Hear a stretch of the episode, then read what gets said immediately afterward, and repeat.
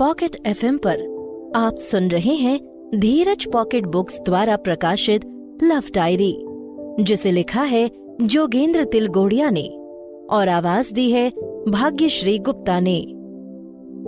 मैंने और नेहा ने मिलकर उनका नाम एंग्री यंग मैन रख दिया। मैंने भी तसल्ली कर ली कि कुछ महीने ही तो उस एंग्री यंग मैन को झेलना है। उसके बाद मैं इंटर पास कर लूँगी और फिर उनसे मेरा पीछा छूट जाएगा। मैंने इंटर पास कर भी ली। तब मेरे 80 परसेंट मार्क्स बने। इस बार सारे विषयों में मेरी डिस्टिंक्शन बन गई थी। मेरे पास होने पर एक फ़ोन मेरे फ़ोन पर आया। क्योंकि वो नंबर मेरे लिए पूरी तरह अनजान था। इसी वजह से शुरू में तो मैं पहचान ही नहीं पाई।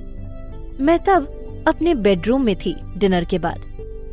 मैंने कॉल रिसीव की। हेलो? कांग्रेट्स दूसरी तरफ़ से जो आवाज़ उभरी, उसमें बेहद अपनापन था। मैं आवाज़ को पहचान नहीं पाई। सो चौकी। सॉरी? मैं उलझी। I said congrats ma'am. कहा गया तो मेरा दिल धक से रह गया। साँसें मानो मेरे फेफड़ों में ही अटक गई थी। मैं समझ गई थी, फ़ोन करने वाला शख्स कौन था? थैंक्स क्या परसेंटेज बनी? उन्होंने पूछा। एटी परसेंट गुड वो जरा से बुजुर्गाना लहजे में बोले। आगे क्या इरादा है? I don't know why because पानी चाहते मैं प्रोफेशनल बनू। मैंने कहा। ओ, वो बोले। फिर तत्काल व्यस्त भाव से कहा अच्छा ठीक है, अब मैं फ़ोन रखता हूँ। टेक केयर फ़ोन डिस्कनेक्ट कर दिया गया। मैं हैरान। वो कोई हकीकत थी या धोखा?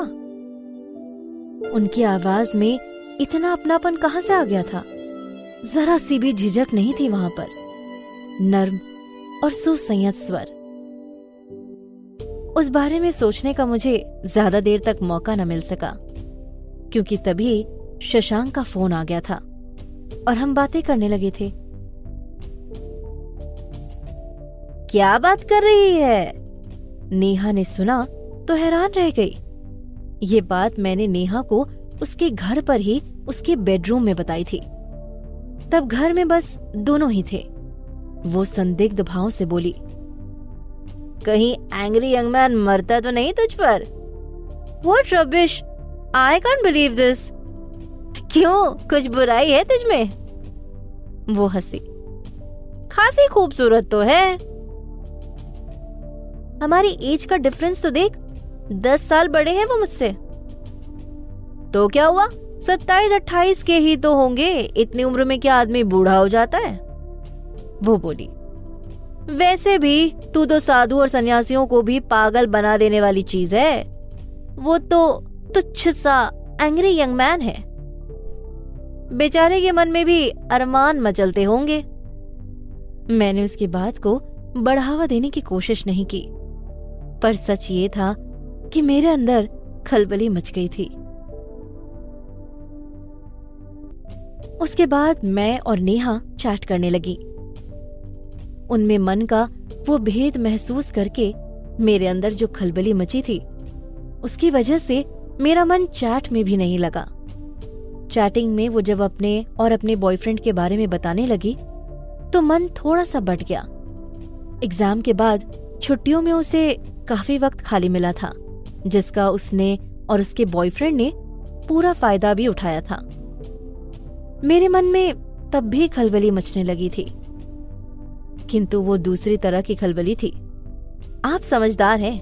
अगर कोई सहेली आपको अपने बेहद निजी पलों का स्टेप बाय स्टेप वर्णन सुनाए तो अरमान आपके भी ज़ोर मारेंगे ही ना?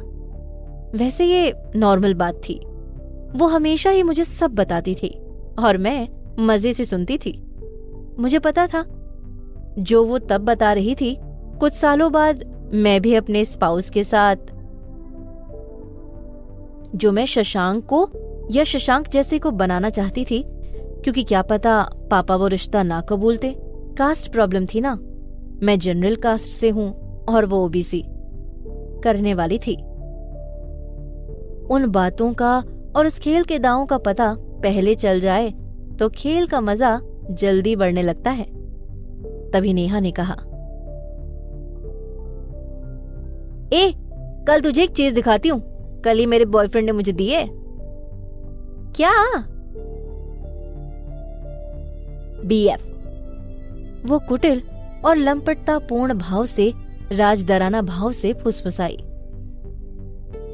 मैंने तो रात ही देख ली थी, सच्ची यार, बहुत कमाल के शॉट्स हैं इसमें। तू बहुत बिगड़ गई है, मैंने उसे घूरा। मन में खलबली और भी ज़्यादा बढ़ गई थी। चेहरा हया की लाली से शर्तियाँ सुर्ख हो गया होगा। इन गंदी चीज़ों में मेरा कोई इंटरेस्ट नहीं। पक्की बात।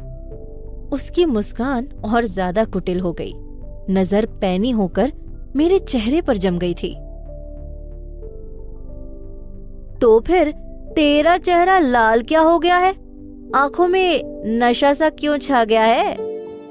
अब मैं भन्ना गई। उसके कंधे पर भन्ना कर एक चपत लगाते हुए मैं कह उठी, स्टूपिड, इसे देखकर तेरे अंदर जो आग लगेगी, उसे बुझाने के लिए तेरा तो बॉयफ्रेंड है। जब मेरे अंदर आग लगेगी तो मैं किससे हेल्प लूँगी? क्यों? एक अंक है ना? वो शरारत से बोली। शशांक! मेरा चेहरा और तप गया। वो बोली तू कहे तो मैं तेरी मुलाकात का अरेंजमेंट करूँ? नहीं, मैंने साफ़ इनकार कर दिया। अभी कुछ भी नहीं। शादी के बाद उन्हीं के साथ देखूँगी, ताकि दोनों एक साथ पूरा मज़ा ले सके। उस रात मैं बिस्तर में पड़ी पड़ी काफ़ी रात तक यही सोचती रही कि क्या वो सचमुच मुझ पर फिदा है? स्टूपिड अपनी औकात तो देखे, अपने मालिक की बेटी पर ही नज़र रखता है। वैसे भी उस बोरिंग रूड और एंग्री यंग मैन को कौन भाव देगी?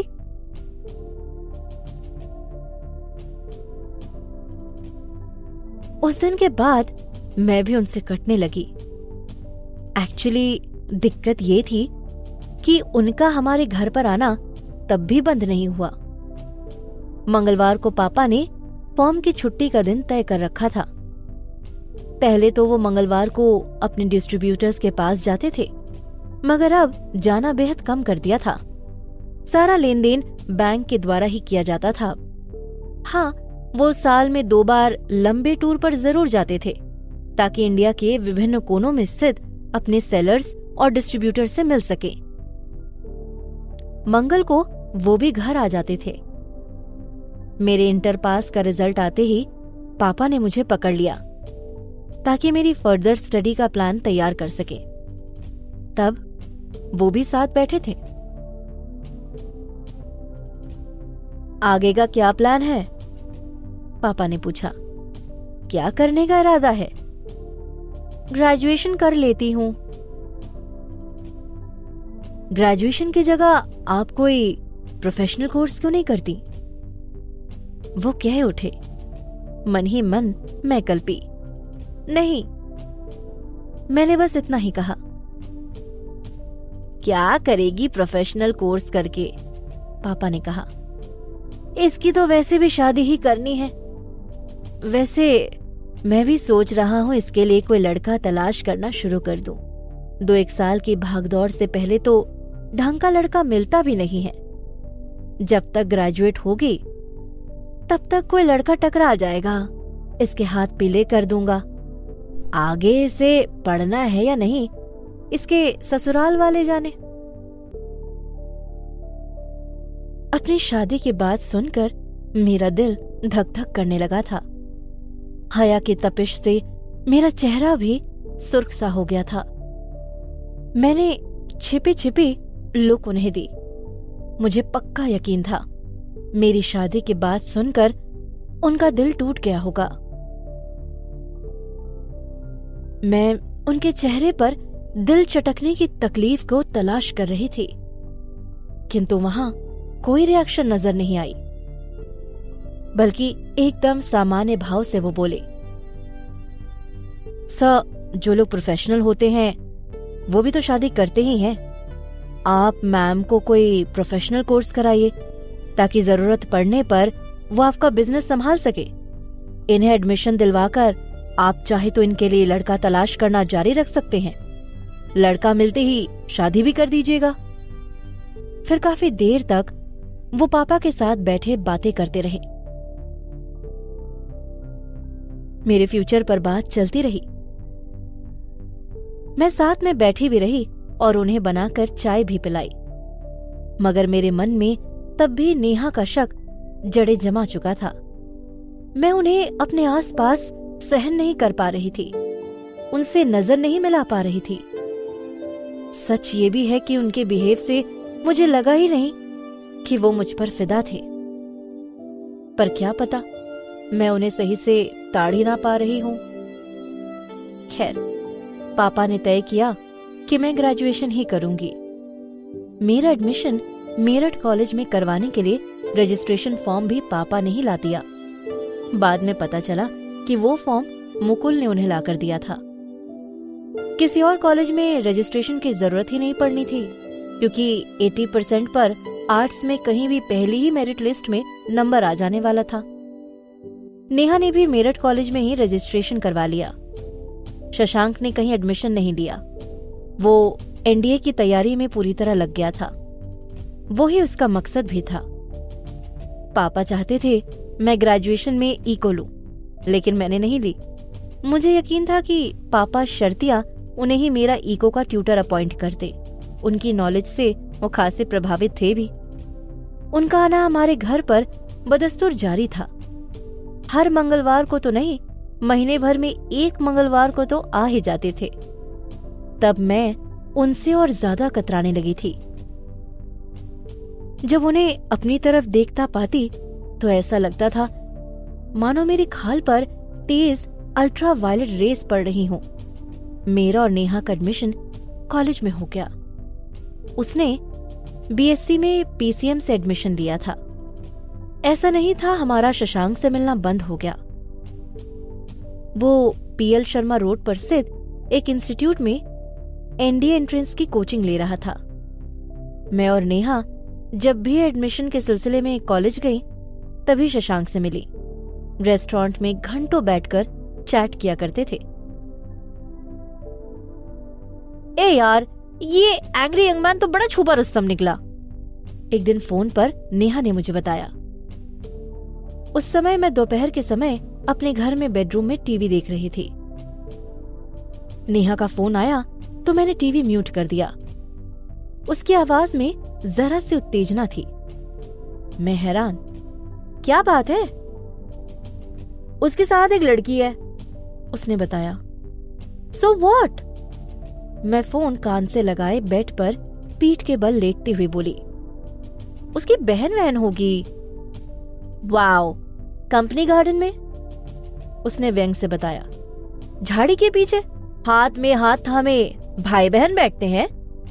उनकी बॉडी लैंग्वेज बता रही थी, उनके बीच सीन चल रहा है। मेरा दिल धड़का। क्या बात कर रही है? मैं कम हैरान नहीं थी। आई कैंट बिलीव दिस यार। वो है कैसी? अच्छी है, खूबसूरत है। बहुत ज़्यादा खूबसूरत है क्या? मैं अब तक नहीं समझी, मेरा दिल क्यों ज़ोर ज़ोर से धड़क रहा था। हाँ पर तुझसे कम है। तेरी तरह गोरी चिट्टी नहीं है, पर रंग फेर है। और और क्या? वो झल्लाई। यार, मैं लेखक नहीं हूँ, जो तुझे हेड टू टो ही उसका डिस्क्रिप्शन दू। तभी बोली, मैं मोबाइल के कैमरे से उसकी पिक्चर ले रही हूँ। मैं चुप रह गई। तभी मन में आया, अरे, मैं उस लड़की के बारे में इतना इंटरेस्ट ले ही क्यों रही हूँ? फिर भी पता नहीं क्यों मुझे जरा भी अच्छा नहीं लगा। क्यों? शायद इस वजह से कि मैं उन पर अपना हक समझने लगी थी। क्योंकि मुझे लगता था कि वो मुझ पर मरते थे। या शायद उनका अपने आसपास मेरी जैसी हसीन लड़की के होते किसी और पर फिदा होना अच्छा नहीं लगा। क्योंकि वो मेरे हुस्न की तोहिन थी। अब मैं कोशिश करती थी कि उनसे मेरा सामना ही ना हो। मुझे पता था मंगलवार को वो जब भी आते थे, शाम के समय छह सात बजे आते थे। उस वक्त या तो मैं अपने रूम में पढ़ रही होती या घर में नहीं होती। पापा को शक न हो, इसी वजह से मैंने अपनी रोज की पढ़ाई का वही समय तय किया। उन लोगों को चाय देने के लिए भी मुझे खुद ही नहीं कहा जाता था। उल्टे शबनम आंटी मेरे बेडरूम में आकर मुझे रिफ्रेशमेंट के लिए चाय दे जाती थी। मेरी इस कहानी को सुनते रहने के लिए और नए एपिसोड्स की जानकारी के लिए शो को सब्सक्राइब करें और आसानी से माई पॉकेट सेक्शन में पाएँ।